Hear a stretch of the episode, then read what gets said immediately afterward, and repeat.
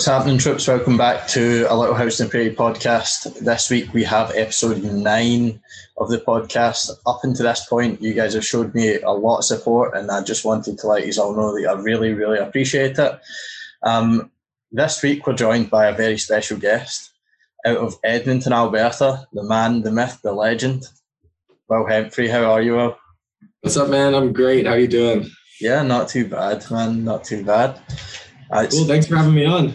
No, thank you for coming on and giving me the time to sit down and speak to you here. I mean, it's been a few weeks coming, but finally we're getting round to it. And uh, yeah, it's one I've been looking forward to here, definitely.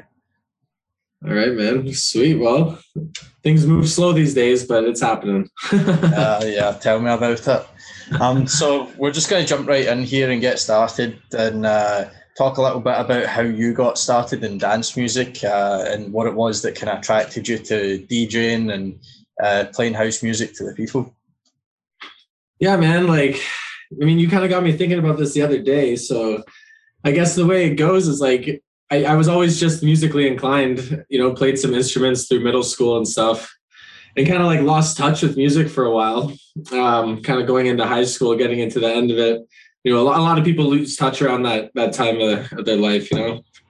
But uh, I ended up going to some all-age club events growing up in Ontario. And uh, I grew up in Brampton, which is like a suburb of Toronto. And we used to go to the, they had these crazy all-age club events. And we ended up at this club called The Government, which was a massive, like, ten thousand person club. It was insane.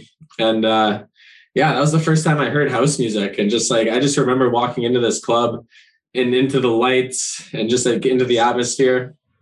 And, you know, uh, like, I wish I knew looking back that that was like such a turning point in the moment. That was the catalyst for something. But, you know, at the time I thought it was a phase, and then years later, I'm just still listening to house music every day.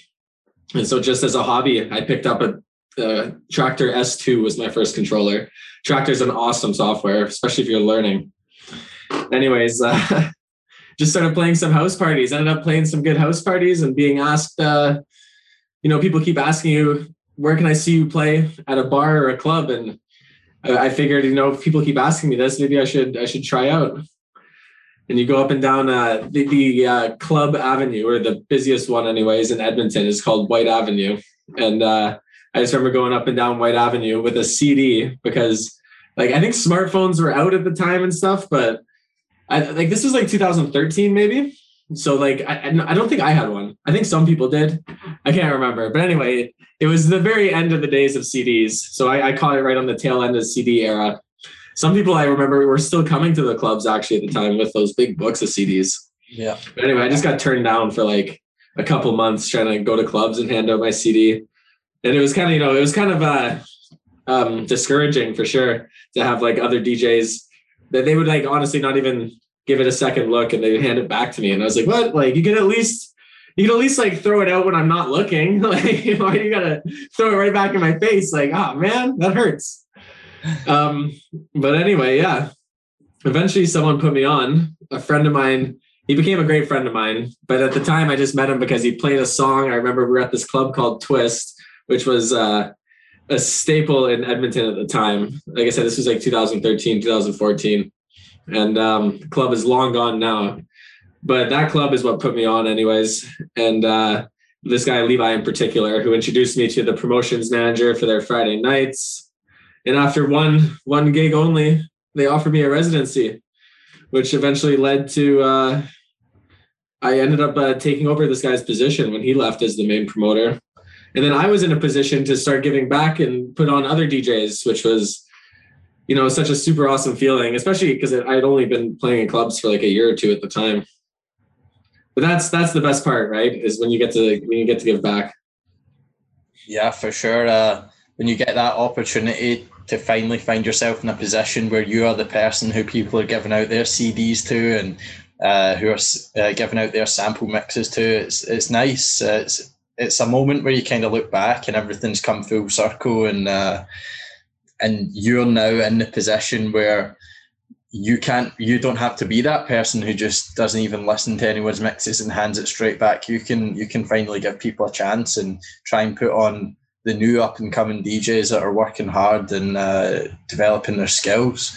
Um, so what was it like uh, back then? I guess that would have been around the time where uh, they still had the C D J nine hundred, where a lot of people were actually playing C Ds, right? It wasn't so much. People were playing C Ds. I think the club the club had the two thousands, but I think it was before two thousand Nexus. Um, but I think the two thousand Nexus came out like real soon after, like two thousand fifteen or two thousand sixteen. Yeah. But yeah, it was definitely like a very transitional period because uh, even now, like people are moving away from even U S Bs and stuff now. They've got like Beatport Link and stuff. Like things are just happening so fast, right? Yeah. But I do remember some of the old school guys bringing C Ds still at that time. Yeah, everything's just streamed now. I mean, you can you can sync everything up with like Beatport Link. I know SoundCloud you can sync things up with. Uh, I guess there's other platforms are doing some other different things. I know, I don't know which uh, software is using it, but I know someone's partnered up with Spotify, and or you're able to stream songs off of Spotify now too. Are um, you onto Pioneer? Damn, that's. I don't know if it's I don't know if it's Pioneer, but maybe maybe Denon. Yeah, I'm not Denon's sure. I'd have to fact check that. Don't. Uh, but I'm sure I read something about it. Um, but what was Denon's it like then? Cool, man, I like them. They're. They're so comparable. I've only played on them once or twice, but they're so comparable to the C D J and just so much cheaper. Yeah, I think uh, I've never owned a pair myself, um, but from what I've heard from other people who do own them or have played on them, um, they're very they're very similar in terms of C D Js and what it is that they're trying to do. And Denon are kind of pushing the limits here, and uh, they're trying to push things forward. They're always coming out with some new things. I know the touchscreen was a big thing on the on the latest ones that they brought out, and then you saw Pioneer follow that. But um, from from what I've heard, the reason why mostly the Pioneer stuff is uh, being used in the clubs is just because of the the actual build of it. Right? Is they're a little bit more sturdy and a little bit more, uh, I guess, disaster proof. Is maybe a good way to put it in terms of the build. And I don't know how true that is. I, like I said, I've never played on them myself, and uh, I've definitely never owned a pair. Of that. A little bit too much money for me, but um, no, apparently that's that's kind of the reason why you're finding a lot of the Pioneer stuff.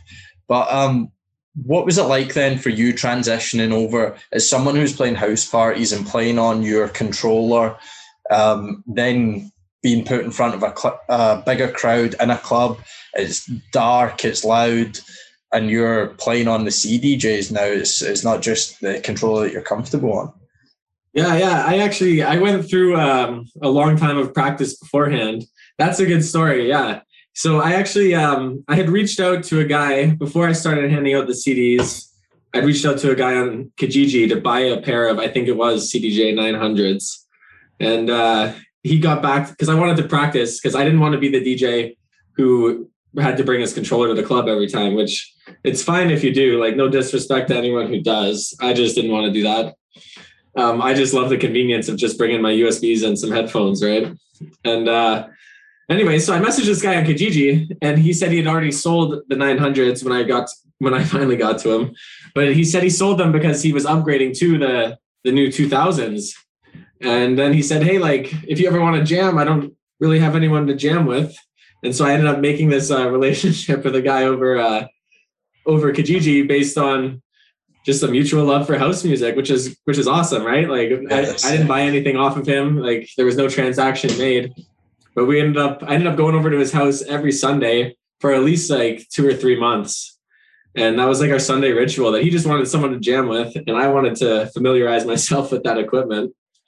So that was a huge, huge help for me.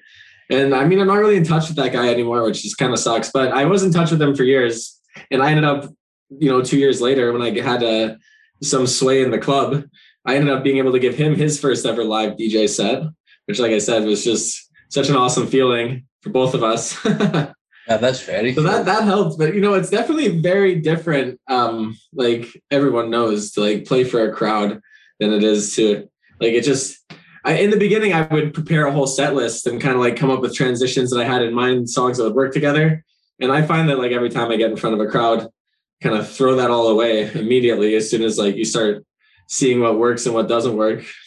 Yeah, it's more about the kind of feeling out process, right? Is uh, like you can have something in your head that, uh, like a plan in your head that you think is going to work well, and it doesn't always work out like that. So like that's where the live performance aspect of it comes into, is you have to be adaptable as a D J. You have to be someone who can who can take the feedback from the crowd, and if it's not working, switch it up and go in another direction and find something that does. And if it is working, it's pedal to the metal and and keep uh, keep people dancing, right? You can really start controlling the the energy in the room, and that's kind of what the the great D Js do, right? Is they have control over the crowd. They they know what to play and when to play it, and a lot of it is just going on a limb. Most of it is. Uh, Well, Carl Cox had a famous saying is, uh, give me one hundred tracks in two hours, and if I can't make anything happen,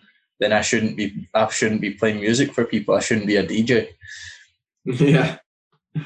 Yeah, totally, man. And Nick, you're not a you're not a band, so I had to get rid of that idea. And initially just playing in your bedroom and just trying to play for a C D. It was all planned out, right? The whole set list. Yeah. And then I tried to take that to the club my first few sets and like, nope, I'm not a band. I don't need to have a whole set list. So yeah, you definitely bring more tracks, of course. Be prepared for all sorts of situations, multiple genres. Yeah, but still definitely get creative with it as well. Yeah, man, for sure. Yeah. And so... that was back in, you said, roughly about two thousand thirteen, that that would have, that you would have kind of got your first gig in the club.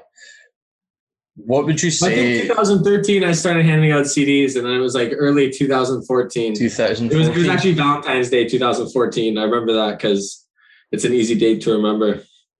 Yeah. So that was a fun set. I did plan it all out like really well because I had, I think I remember I had like so much love-based music. But that's that's good. How it goes with house music. I think a lot of it is uh, love based. That's true. It's not hard music, to find right? love, love songs in house music, huh? Yeah. So what has it been like then from then until now in terms of the development of the scene in Edmonton, like uh, the growth? And I guess you've always got clubs opening and uh, clubs closing, unfortunately. But how has the scene developed over the last six, seven years here? I mean, I think we've definitely seen house music get more popular. That's for sure. Like that club that I spoke of, Twist, was like uh, such a staple at the time. And it was like the only place putting on uh, like just all local D Js all the time. We had the odd headliner, like international guy come through once every month or two. But for the most part, it was a packed place. It was only like one hundred seventy capacity, but it was, it was the spot to go. And it was all us local guys playing. So it was super awesome. Just, you know, have that local feel in like a small intimate venue. And I don't think Edmonton's really had anything like that since.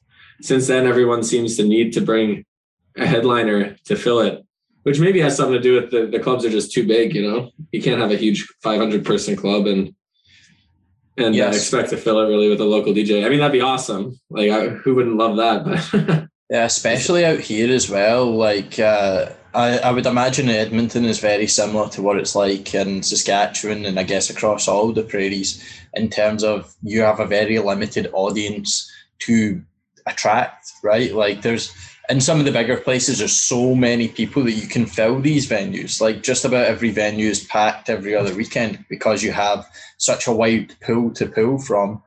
Whereas here you're almost limited to the people within your city, just because there's maybe not as many places round about. I mean, I guess you guys have Calgary, which is only a few hours away.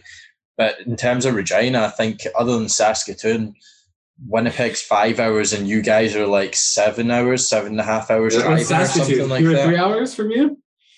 Yeah, it's like two and a half, three hours, depending. Well, depending yeah, that's the same as Calgary. And we get a lot of we get a lot of like mix over.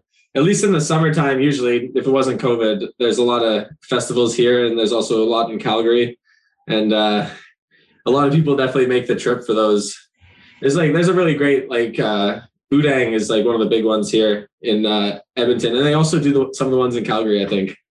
And they put on awesome summer festivals. Um, but yeah, in terms of development of the scene, man, like, it's definitely changed. Things change so rapidly, you know? We went from, I feel like, small small venues to bigger venues. Things just, that's just the way the world is, I guess. It just keeps getting bigger and bigger production everywhere. Yeah, I think everyone is uh, seeing what's happening in the in the scene in the community here, in terms of these mega clubs and the super clubs that you're seeing in Europe and some of these places in America, and uh, definitely down in South America. There, they're putting on some ridiculous productions, and I think everyone's kind of trying to follow suit. Whereas, for me, I think you got to have the balance, because those clubs are sick. Like, I've been to a few of those in my time, but my favourite clubs are still the small, mine too, man. intimate, sweaty. You know, that way it's like just so hot in there, and it's just, and you, you can you can like reach out and touch the D J, right? Yeah, yeah, up on the, yeah, it's right there, and you can kind of you can kind of get more of a feel. There's more of a connection to the crowd as a D J, and there's like there's nothing.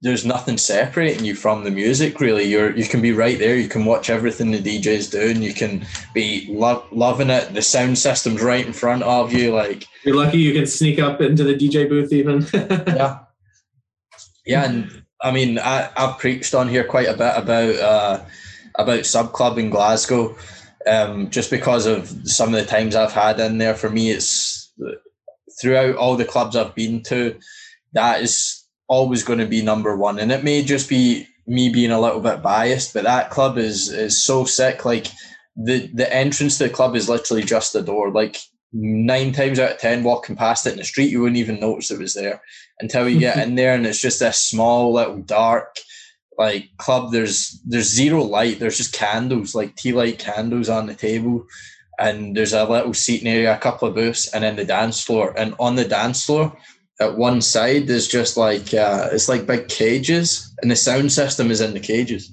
so you oh, can God. literally like put your hand on the on the thing. They're rattling the music. Yeah, it's it's crazy, and it's just su- it's such a tight environment, but it's it's an amazing place to be. It's uh, and you I, find I love I love the like unmarked door. That's such a great. Uh, we have a place like that in Edmonton, not with crazy cages, but uh, a place uh, called the Bower, where there's no sign. And it's down a little staircase downtown. Yeah. So, like, if you don't know, you don't know, right? You can't find yeah. the place, really. That's it, and and that's what that club is like. Is like is it's under it's downstairs, underneath, uh, like underneath the kind of the buildings above, and you probably wouldn't notice it if you didn't know it was there. And yet, every other week, or every other, yeah, every other week, I guess, they're bringing in some of the, the biggest names in dance music that are playing. Yeah, the, the lineup out front can give it away, though, hey? Yeah, yeah, a little bit. Yeah. But they've they've kind of adopted the they've kind of adopted the door system, similar to the, the famous one at the Berghain in Germany as well, where they've got a, a bouncer who stands out front and it's it like judges how cool he thinks you are, pretty much. Yeah, it's like fifty. It's not even that. It's like fifty questions as to why you're there. So like, unless you like kind of know who's playing and you have an idea of what's going on here, you can get in. But if it's just someone who's maybe on a night out and been bar hopping and then sees a line and thinks, oh, I'm going to join this, and it's it's maybe not as easy to get in for those people, because they're maybe more likely to cause problems and they're not out to enjoy themselves. They, just, yeah, they want the crowd uh, the that's there for the music. Yeah, that's it. And uh, I think they do a, they do a great job in there of doing that. Um, Where have you been? But um, no, I think uh, I think we're seeing a development across the prairies here, and we're starting to slowly move away from uh, from the kind of country and rock music, and try and incorporate a little bit more of dance music, even across Canada too. I mean, you're seeing a lot of the kind of lo- local artists are now getting a lot more uh, notoriety and are starting to blow up a little bit, and taking on, I guess, the foreign markets, and you, you're seeing them playing in Europe and seeing them playing uh, down south there.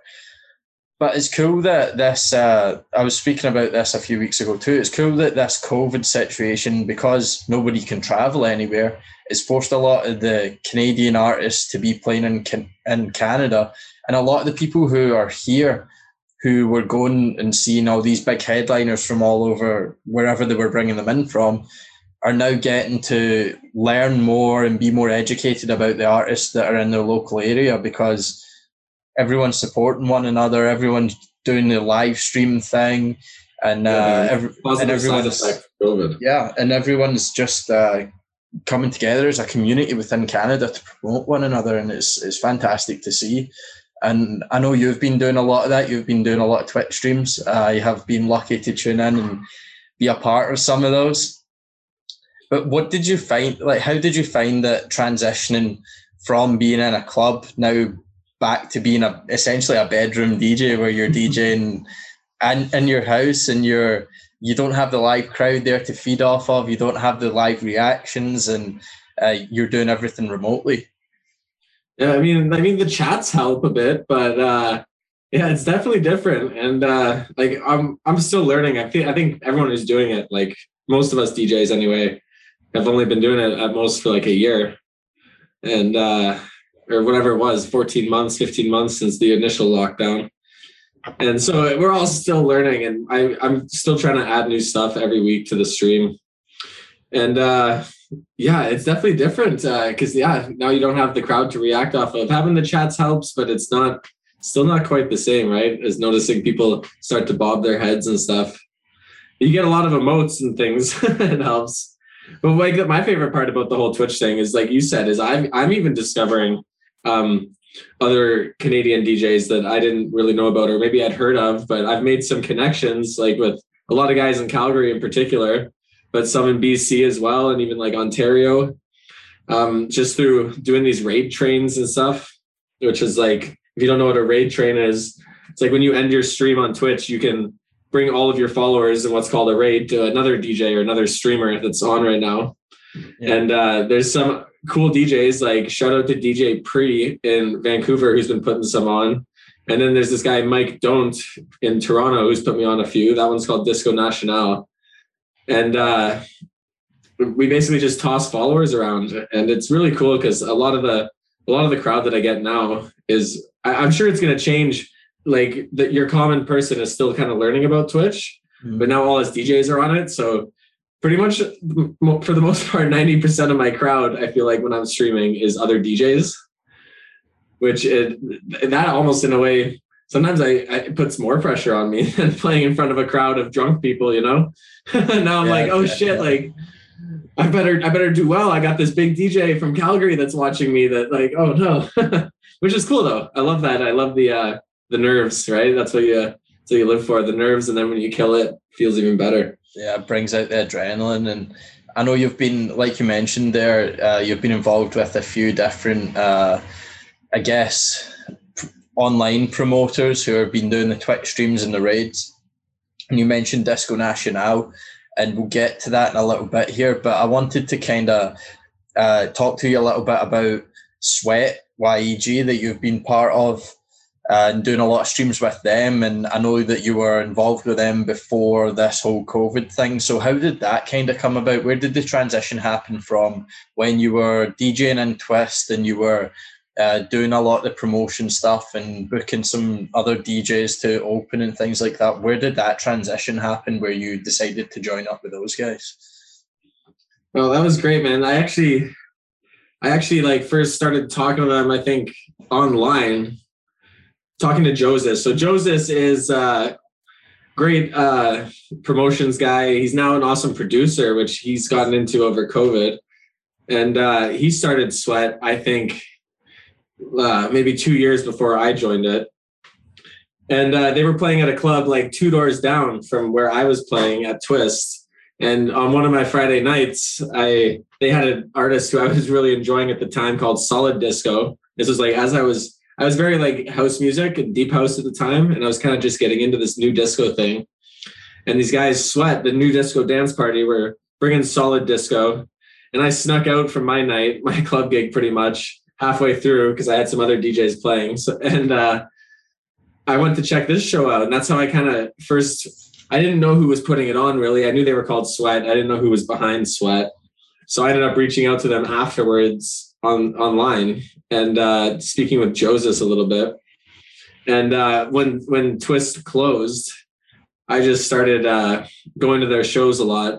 I mean, initially, I think I maybe even asked, "Hey, can I can I D J your night?" And I think they said no, but you know, come out and support, and uh, you know, we'll see what happens in the future. Which, of course, kind of makes sense to me because I probably would do the same. You know, if I've never seen or heard of someone, just no, you can't just play, but you know, prove you love it, right? And so I, I definitely proved that because I was loving what they were doing. It was in the basement of a, a taco shop, basically, called El Cortez, just off White Avenue. But El Cortez is this like super grungy, like Mexico vibe. And they had this thing called the Tequila Cellar, which was, you would have loved it if you loved the sweaty, intimate venues, because I think it was like eighty people capacity. And uh, very low ceiling, like you could you could pretty much reach up and touch the ceiling. So it got quite hot in this room, and there was uh, fifty to eighty people in it, and so that's why it was aptly named uh, Sweat, I guess. And anyway, I just went to their shows, every every damn show for like six months, and then eventually, I guess I proved my loyalty enough. They put me on, and uh, after one gig, they offered me residency, and I've been with them pretty much ever since, which was I think two thousand sixteen. That's I took sick, a brief man. hiatus to go traveling for a year, but other than that, um, that's sick. So that's great. Got it's it's a very no pressure kind of gig. I love working with these guys. Um, you know, a lot of other promotion companies you've worked with, it's a lot of pressure to sell tickets more than it is like to, you know, just rock the decks and do a good job. And uh, I've never really felt that pressure there. Sometimes, you know, got lots of friends coming out, but if I don't, I'm not like feeling guilty or worried. And we've become like the best of friends, all of us. Yeah. So, well, that's it's nice to have a team around you that's uh, that's willing to put, to do their part to work towards um, a singular goal. Like it takes the pressure off of you as a D J, like you said, of having to be a D J, a promoter, run business, um, doing all these other extra things when you've got other people round about you who's there to help with that. And then it's an absolute bonus the fact that you're actually friends with these people and you guys get on, and every, everything else that comes with it is just uh, almost the icing on top of the cake.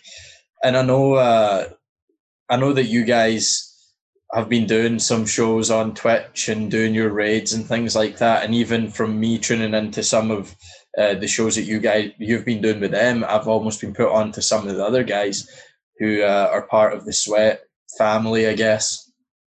And they have a fantastic lineup of D Js. Like there's a couple of you guys that I've watched that I really, really enjoyed. And Thanks, bearing in mind, appreciate that. like I, I love all kinds of dance music. My, over the years, I've, like we talked about before, is you kind of develop your own taste in your own lane. And for me, a lot of that, especially when I'm out or when I'm listening to music, is more of the kind of like hard acid techno, like plus one forty B P M, like getting up there, some heavy oh, wow. stuff. yeah. But like I love some techno too, don't get me wrong. Yeah. But like the disco stuff as well is is something, it's more when I'm driving and things like that, or if I'm just having a chill night, or it's more uh it's more it's easier to gi- digest if I'm having friends over and things like that. So uh I definitely cover the the whole range, but tuning into your guys' streams and almost being exposed to all of that kind of new disco style, housey style again is has made me find a new love for it. And it's yeah it's I mean what I love about it too is kind of like what you said, I find it just so versatile that like I could play it midday in a lounge or on a patio, or I feel like I could play it midnight peak hour at the club and it always goes off. So that's definitely a huge appeal of it for me. Yeah, most definitely. And I know along with the Sweat stuff, like you said before, you were involved with Disco Nationale. And uh, I was first put onto Disco Nationale uh, by J N L, who I had on episode five of the podcast here. He was part of that for, or he has been part of that over the last couple of months here. A train of raids where it starts on the East Coast and With yeah, so like I think the last one they had like thirteen D Js, and yeah, they usually start because of the time zones. It makes the most sense. Um, I'm pretty sure they've had uh, some Montreal D Js play. I'm not sure if it's been farther east than that, like any Halifax or anything like that. But I could be wrong because I'm not even I'm not even sure of all the D Js that are on it. But uh, yeah, it's put on by a guy. The main dude is a guy called Mike Don't or Mike Donut, and he's uh, based out of Toronto. And then uh, there's Mikey DeRosa in Calgary, and uh, Joseph has helped out with some planning and stuff too. But there's a lot of people yeah, involved. And basically, it starts usually around two p.m. Eastern Standard Time, or What, what what's the Ontario? Is that the name of the Ontario time zone? Yeah, I can't Eastern Standard Time. Yeah, Eastern Standard Time, and then uh, yeah, it goes for like one hour of D J slots for the next twelve, thirteen hours, pretty much. So by the time it ends, usually I've closed the. I've played three times and closed two of those times, which is eleven p.m. only here. Um, but for yeah, the guys in Ontario, Montreal, it's like two a.m. If you're further, I, it's cool because I've had people tune in even from like P E I, which is pretty much as far as as far east as you can go in Canada. Yeah. And then the time difference is like, I think it's four hours. yeah, maybe maybe less. Yeah, that's crazy. Yeah, but... shout out to Mike Don't. He's the guy to look up because uh, he's the main man behind uh, Disco Nationale. Yeah, I might have to reach out to him and see if uh, he would be interested in being part of this and uh, sitting down and speaking to me, because the concept behind that was, when I heard about it, I was like, okay, that's that's pretty sick, and it's it's very smart the way that they've done it there.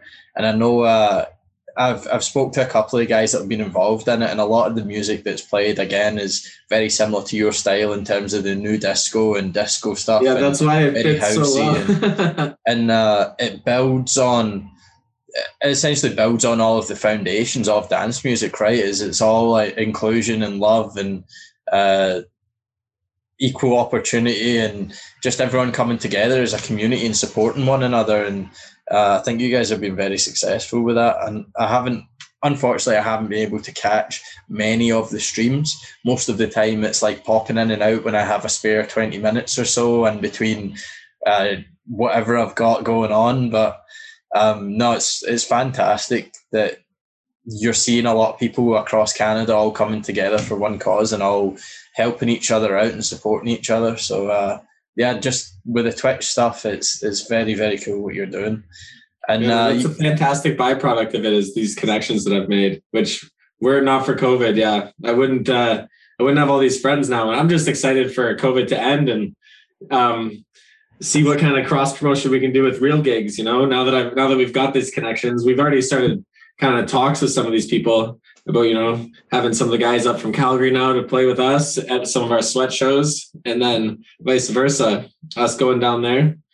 So, and that's, it's going to be great, man, when, when things finally really open up. And like, I've, you know, it's, it's times of like real strife, like we've had over the past little while that like really breed like a crazy burst in culture.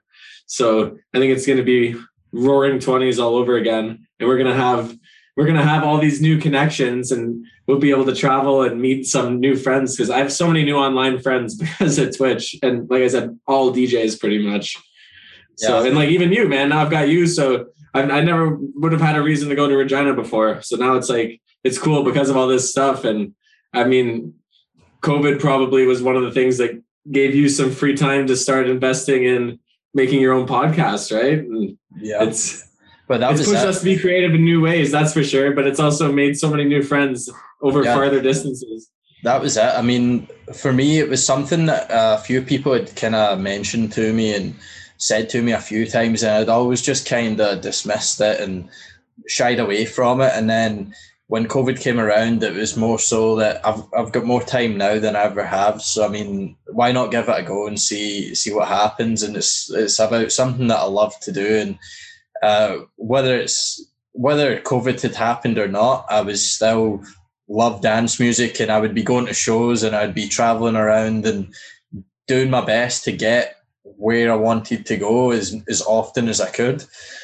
So for me, it was a no-brainer to sit down with some people like you and other artists from across Canada, and along with getting to showcase your skills on the mixes, allowing you guys to come on here and express yourselves in a different way where people can get to know you as, as artists, as people, and share some amazing stories that you have had on your journeys. Because like you said, it's like we kind of covered earlier, it's kind of crazy how...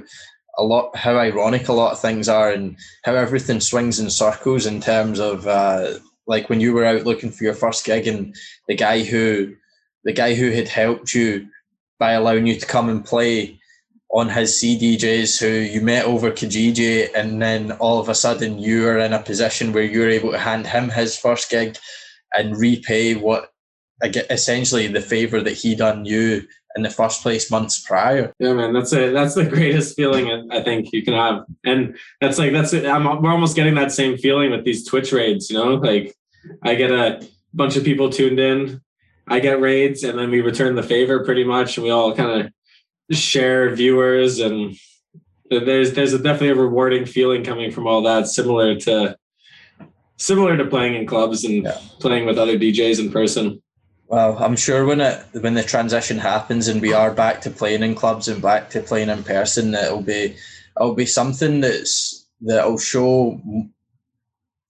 How do I say this? It'll show more how important those connections actually are and how much this time has meant. Because, like you said, you're you're making more friends on Twitch. You're getting to know other D Js. You're uh, doing more networking, connecting with other people from within Canada. So hopefully that'll allow a lot of the people who are in the Canadian dance music scene in the community to then feel more inclined to support one another, and we can see the community grow at a rate faster than we ever have, and uh, see these shows who are primarily Canadian-based D Js uh, coming out, and we may not feel as much of a need to bring in the massive headliners all the time. I mean, it's always nice to bring in some guys that you that when you, they come in and they play, you're like, okay, yeah, I got to go and see that.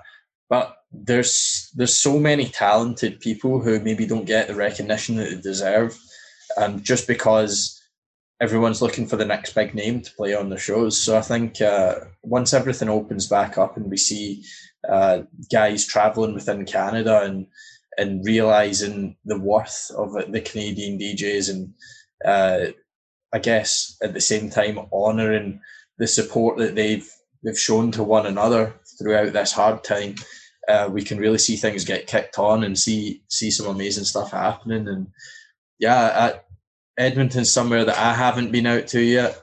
I've been Calgary, I've been in the mountains and everything. I haven't quite got to Edmonton, so it would be fantastic to come out and come to one of the Sweat shows or whatever you guys got going on out there, and finally get to sit down and meet you guys in person and uh, and I guess party. Dance. Yeah, man, for sure. You should make it out.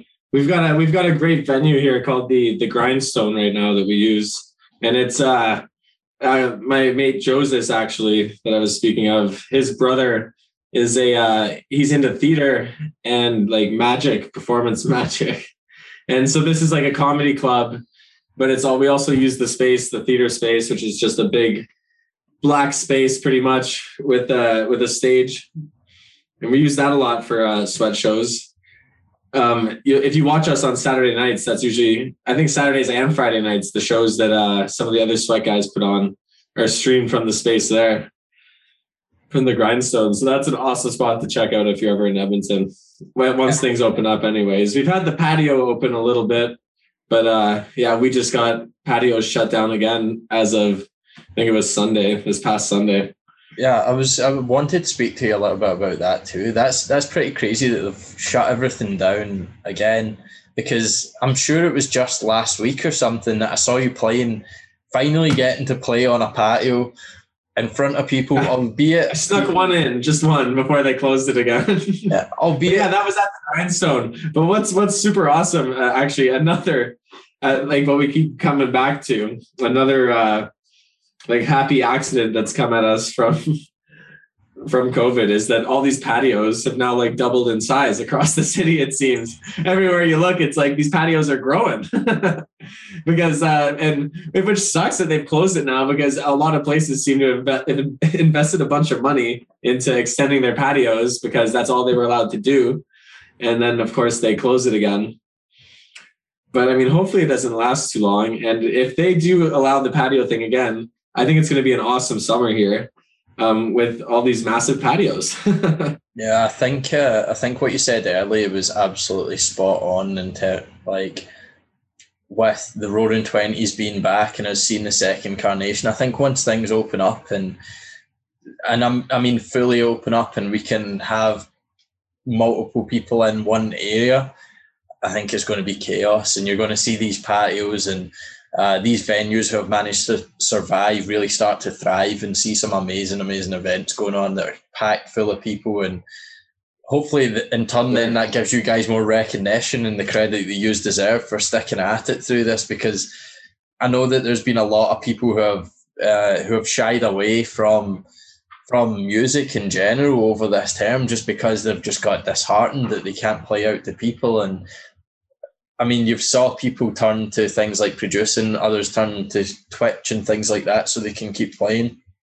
But there are there are a lot of artists who have just kind of put it on the shelf and, and given it up, which is, is sad. But I mean, it's good for you guys that have still been working hard, and uh, you guys will hopefully get a lot of a lot of bookings and play some crazy parties when everything opens up here. Yeah, man, it's it's easy to get uh, you know discouraged and lose your motivation in this in this pandemic. But yeah, fantastic that some new outlets have emerged. Yeah, and the other thing I wanted to talk to you about here is you kind of mentioned it earlier. So you were a part of Sweat from what, roughly twenty sixteen, you said? Somewhere around about there? Yeah, two thousand sixteen, I think, because that's when Twist closed. So yeah, and it was shortly after. And then yeah. in like two thousand eighteen, I, I actually went and lived in New Zealand for a year. So I took off. And then uh, they welcomed me back with open arms when I got back. Yeah, that's what I wanted to get at here was you mentioned that you went traveling for a year or just over a year. And I know that you've you went traveling. When you say you went traveling, you went traveling, you went to a lot of places. Um, so like when you were traveling, what was it like being away from the music, or were you still playing gigs, or were you still managing I to get I actually managed to still or? play gigs, but it, it took a while. It took, it was not for the first six months, but yeah, I went and lived in New Zealand for a year on a working holiday, which is super easy to get. You just pay the New Zealand government two hundred bucks, and like two days later, I was approved for a working holiday. And so I did some like uh, some carpentry work throughout New Zealand. And I actually, I actually, uh, it's kind of funny. I, I had lined up a construction job before I went, and had this company um, agree to pay to ship my tools there. And so I, I didn't have that many tools, but I had a very big crate. So I ended up, I almost didn't do it, man. And then I was like, you know what? I can't do it. I, I need to bring my decks. And so I threw in my D J controller with my tools in this paid for shipment. And I was so happy I did, because uh, once it took like three months to arrive. I was in the country for like three months without music. And I don't know, man, it's, it definitely it changes my mood.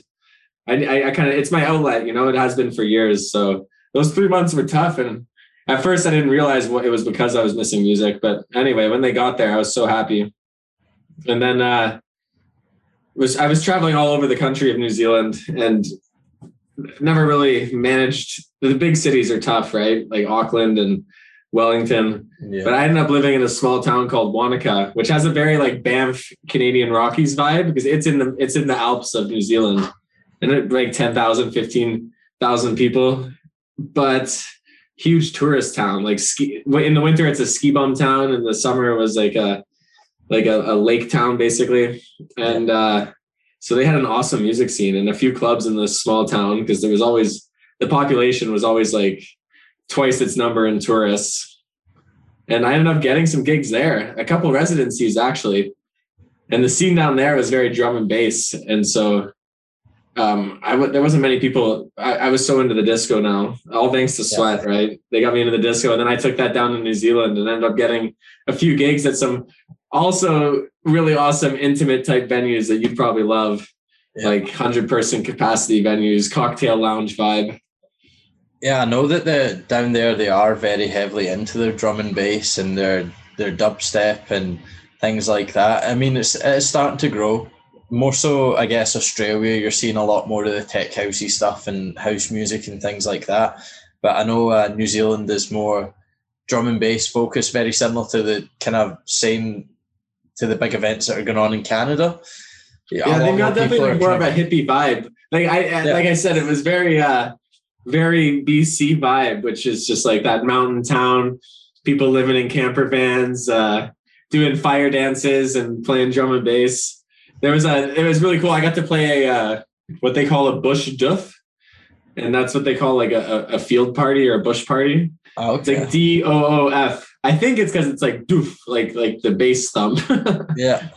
So yeah, the, a bush doof. And this guy showed up with uh, like this. Everybody in New Zealand buys camper vans basically and converts them. I didn't. I personally rented an apartment in town. But a lot of the people who do what I did and go on working holidays, they go there, they buy a van. Sometimes they come renovated already. They'll buy it off someone who's leaving on a work at the end of their working holiday. But some of them are like really cool and kitted out. And this guy had his open up, and he had, it was a small controller, but he had a small Pioneer controller that popped out the back and like a really awesome sound system, like in all the doors and like lights and stuff.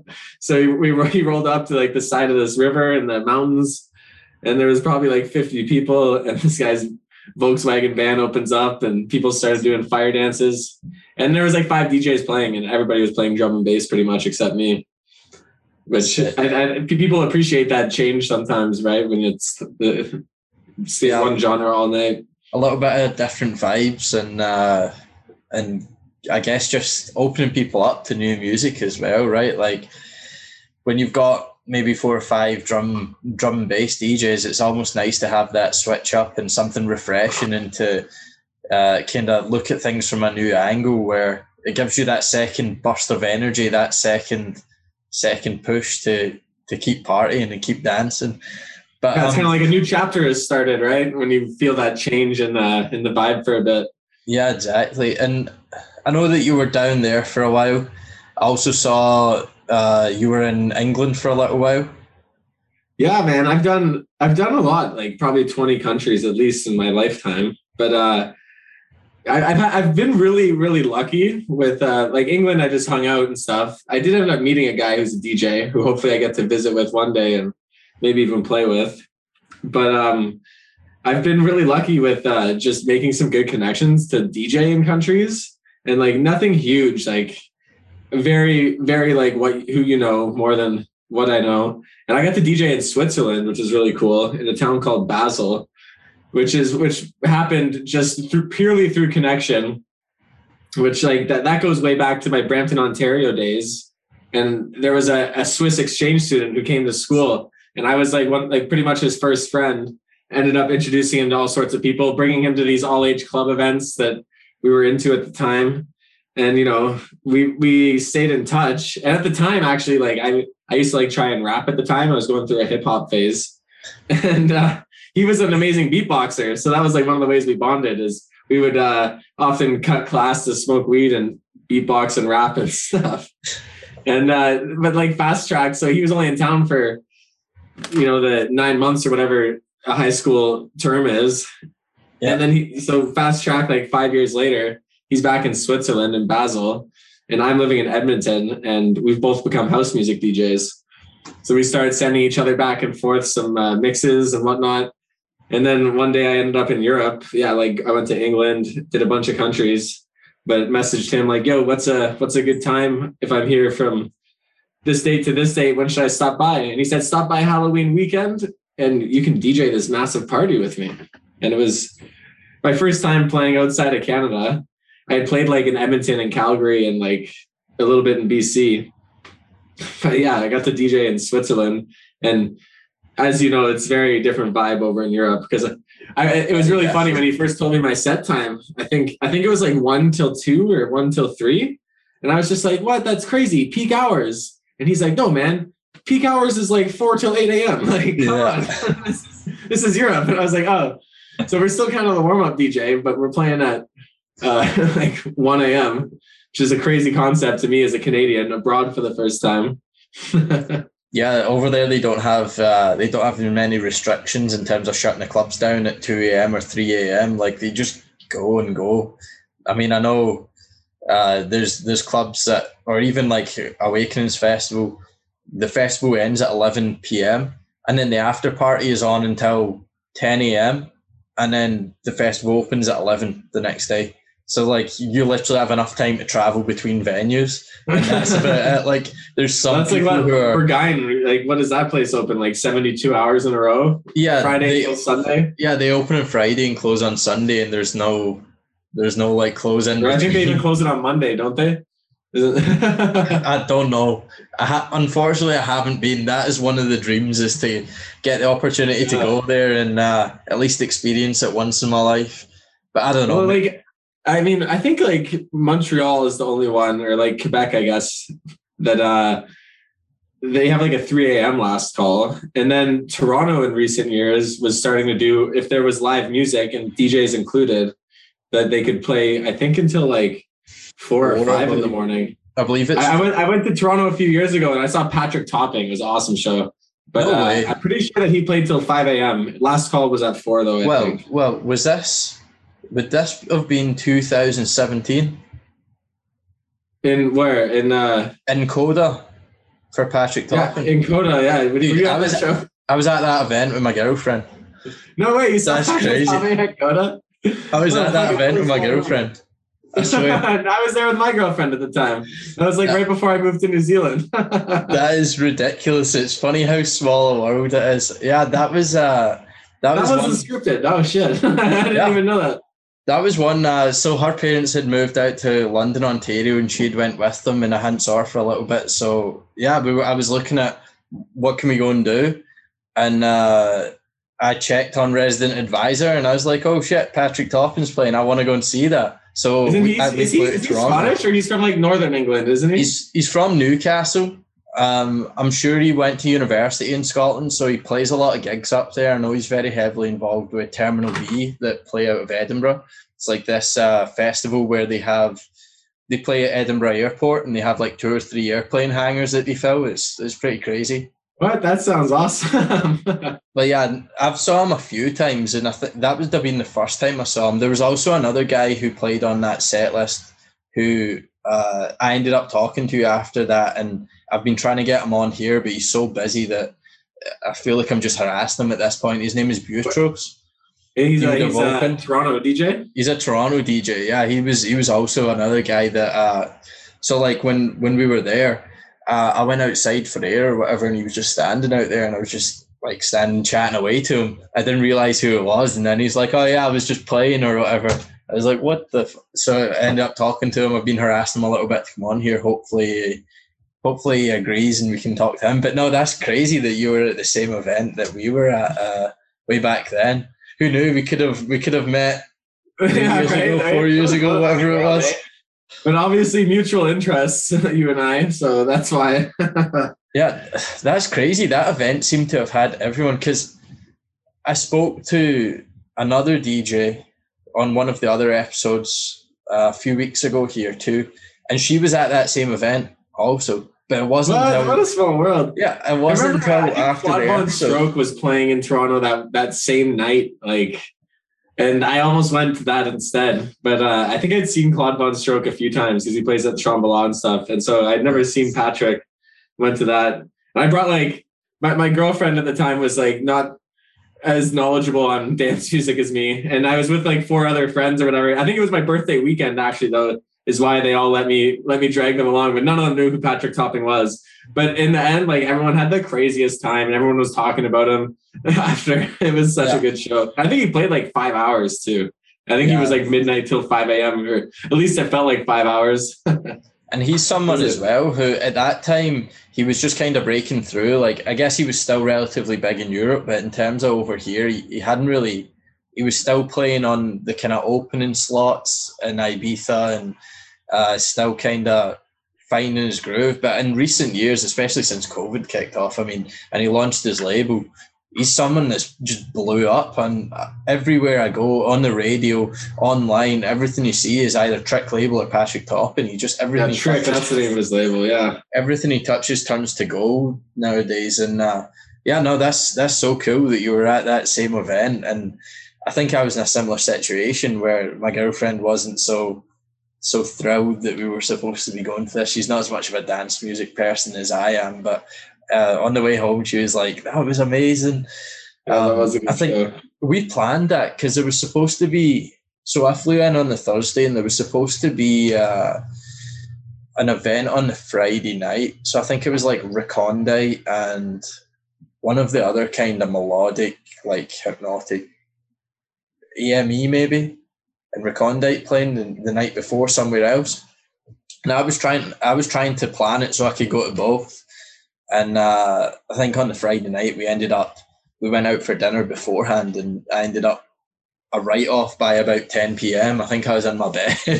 Took a little bit too far, but you know, the, the, the, I think the night before Gorgon City, I think that was the same trip. I saw Gorgon City at the Opera Theater that weekend. Was that Gorgon City Hannah Wants? And so, no, this was that they did maybe no, but they did a live show that one, so that was really cool to see. Like they had their uh, they had vocalists from their new album, and like the they weren't playing on C D Js or anything. They were playing on MIDI controllers and electric drum kits and stuff. That's a that's a whole new level of talent when you get people who are doing that. Like, cool, man. I'm really into that like uh, like crossover band thing that's happening. You know, like Bob Moses and Rufus the Soul. Yeah. And like, I mean, I have a little bit of experience on instruments, so that would be really awesome to do. But I don't. I'm not quite set up for it yet. I, th- I, th- I think the downside to that as well is it's a is a bit of a headache having to. Uh, Make like you know what it's like in terms of technical issues being a D J, and when well, you there's a whole crossover, like it kind of goes back. We're almost like taking a couple steps back to like having bands again, and yeah, in between bands, you know, there's teardown and setup for the next act. So there's a lot of that, and then yeah, and traveling now with your gear because you're probably yeah. it's easy to it's easy to put a rider out for uh, a set of C D Js or whatever, but you know, no, you want all this technical gear and stuff. You're probably going to be traveling with it. Yeah, and I think uh, there's so much potential for for things to go wrong too. It adds an extra amount of stress, especially if you're playing in a smaller venue and you're not one of these guys who's got few like a few people running around after them making sure everything's perfect and are charging a fortune for their uh, for their slots. But no, it's it's definitely something that's cool, and I've saw a few people do it, and it's. It's uh, it's a new level of creativity in terms of being in the moment and playing. Uh, I guess playing what you feel, right? You you, ha- you really have the freedom, even though a lot of it is still pre-planned and organized. There's still that element of uh, of freedom to do whatever you want and take things in whatever direction you want to take it. But throughout your time, I guess you said you've been to a lot of countries, you've been to a lot of places in Europe, and you've been in New Zealand, things like that. Do you think traveling to these places has had an influence on the kind of music you play, or do you think it's mostly stayed similar with maybe just more artists that you're aware of? Or oh, it's definitely had an influence on that. Uh, I got really into uh like some really jungly stuff. Like I did some Asia traveling, and I even had, I was even lucky enough to play in Asia and D J there a little bit. And that got me into like, I mean, sometimes I feel like I often go back to the disco, but it's definitely opened my eyes to other genres. And from time to time, you know, I do find myself now playing things I never would have played a year or two ago. Like I got really into the tribal kind of Afro beats type stuff from just from being in the jungle so much. And I mean, as much as I love disco, sometimes you want to switch it up, of course. So it helps to have traveled and seen all these different styles. And like, I even have a new appreciation for drum and bass. And I mean, every every piece of music is a work of art. And you, just because it's not your your thing sometimes, it's, I've definitely seen the the appeal to it, even if it's not my kind of my kind of stuff, you know? Yeah, definitely. Yeah, well, well, I think we're coming up on the hour here. I appreciate you taking the time to sit down and speak to me.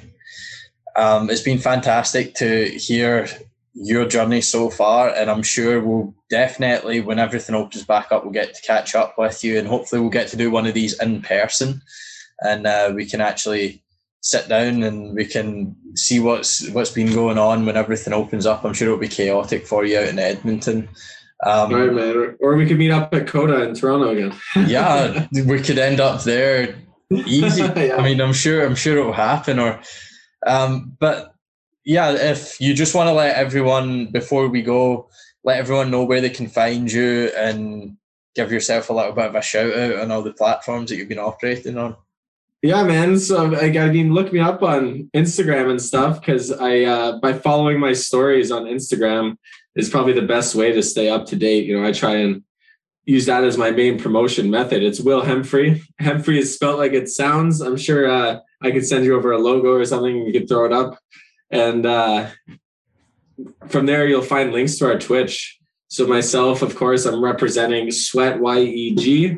If you guys are ever in Edmonton, come check us out. Check out the Grindstone Theater.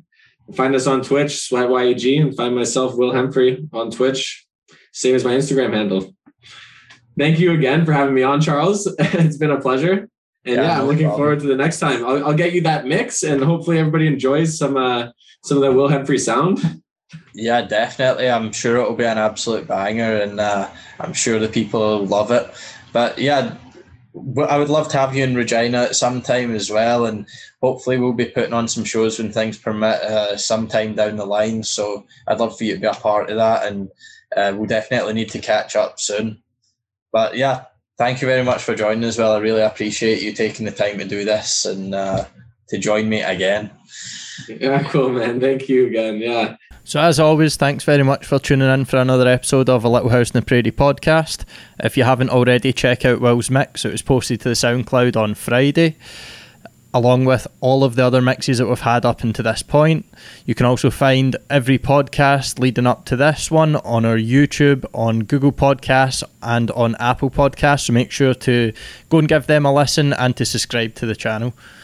Take it easy. Cheers.